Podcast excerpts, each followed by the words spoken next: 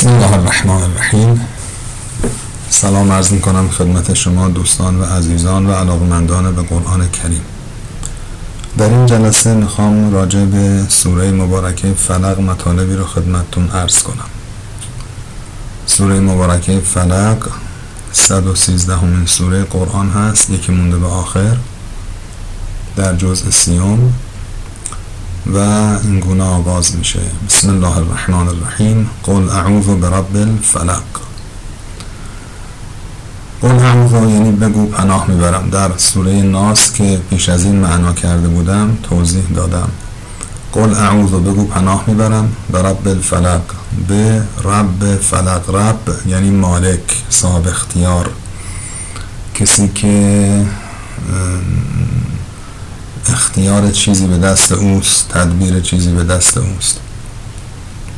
فلق به معنای سپیددم و صبحگاهان هست. اصل معناش یعنی شکافته شدن یا شکافتن.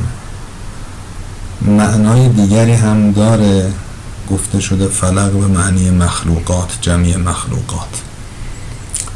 هر کدوم از اینها باشه به هر حال رب الفلق یعنی خداوند متعال. پناه می‌برم به خداوند متعال. از چی پناه می‌برم من شر ما خلق از شر اون چیزهایی که خود خداوند خلق کرده. طبیعی که این این معنا نیست که که خدا خلق کرده شر هست. معنیش این هستش که بعضی از مخلوقات شر از خودشون بروز میدن. یعنی بدون اینکه خداوند چنین چیزی را بپسنده. خب البته یعنی خداوند این توان رو در برخی مخلوقات قرار داده که از خودشون شر بروز بدن نه اینکه خداوند هم میپسنده. به حال این دنیا دنیای علل و اسبابه. قرار نیست همه چی کاملا خوب و بی عیب و نقص و به راحتی انجام بشه و به وقوع بپیونده. خوبی و بدی خیر و شر همه با هم در آمیخته است در این دنیا. حالا این سوره داره یاد میده به پیامبر اکرم صلی الله علیه و آله و به تبع ایشان به ماها که ما از این شرها که به هر حال در دنیا هست و طبیعتا از خود این مخلوقات سرچشمه می‌گیره و بروز می‌کنه به خود خداوند پناه ببریم. حالا در ادامه اشاره به بعضی از شرها که متاسفانه امروزم مردم بهش مبتلا هستند. اشاره میشه.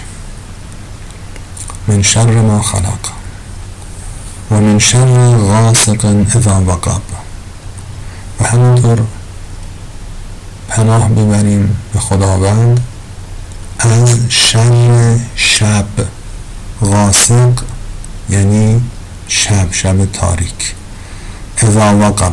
وقتی که فرا می‌رسه و داخل میشه میاد زمانش فرا می‌رسه.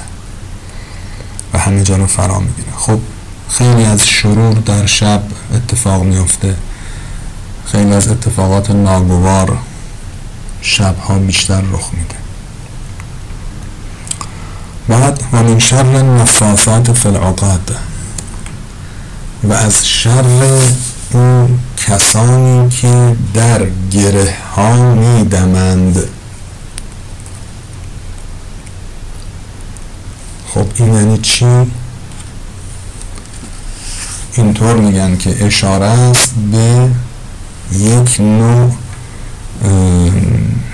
سحر و جادوهایی که معلوم از گذشته هم بوده. گره های درست می‌کردند. در نخی در بالاخره تنابی ریسمانی و از کاری در آن میخواندند و در آنها میدمیدند. فوت می‌کردند تو اون گره. ها نفافات یعنی نفس کننده ها نفس نفس با سه نقطه یعنی دمیدن. وقتی میدمند و با مختصری آب دهان هم خارج میشه اونو میگن نفس. نه به آب دهان بیرون انداختن. اون کلمه دیگری داره تو عربی اونو میگن تفل توفه و لام. این بیشتر موقعی که همراه با فوت کردن کمی بزاق هم خارج بشه میگن نفس وقتی صرفا هوا خارج میشه میگیم نفخ. نفخ یعنی فوت کرد. نفسه یعنی با این فوت کردنش قدری هم بزاق خارج شد. قطراتی از بزاق وقتی کاملا آب دهان خارج بشه میگن تفلت و فولا. الان این نفاسات یعنی کسانی که این کار رو انجام می‌دهند. چه زن چه مرد فرقی نمی‌کنه. حالا بعضی ها که دوستانی که عربی مقدار می‌دانن این تصور نکنین چون این کلمه نفاثات با الف و ت بسته شده حتما مال جمع مؤنثه. نه مفردش هست نفاثه. این مثل علامه یعنی خیلی عالم. به مردم میگن علامه. لزوما چون ت داره مال مؤنث نیست. نفاثه هم یعنی کسی که این کار رو زیاد انجام میده. حالا چه زن چه مرد اون نفاسات یعنی کسانی که این کار رو زیاد انجام میدن میدمند فر عقد در عقد. عقد جمع عقد است گره ها ارز کردم معلوم میشه که روشی بوده سحر و جادویی بوده در قدیم. چه بسا این روزه هم باشه. گره های درست می‌کنن در یک ریسمانی و از کاری رو سحرهایی رو می‌خوانند و در اون میدمند اینها نشون میده که این متاسفانه این از کار البته اگر این کسانی که بلدن این کار رو بکنن بعضی هم خب دکون و دستگاهی دارن. که که خود سهرم تمامش دکون و دستگاه است و هر حال نشون میده این جادو و جادوگری برخیش یک اثراتی داره با کمال تأسف و انسان باید از شرش به خداوند پناه ببره و چه بسا خواندن این سوره انشاءالله مفید باشه. میفرماید که از شر این قبیل آدم ها هم به خدا پناه ببر. من شر نفاثات و من شر نفاثات فی و من شر حاسد اذا حسد. و همینطور پناه ببریم. به ما دستور داده شده این به پیامبر به طبعیشون ما که بگیم که خدای پناه می‌بریم به تو پناه می‌بریم به خدای. متعال از شر اون کسی که حسد میبرزد خب البته حسد دو مرحله داره.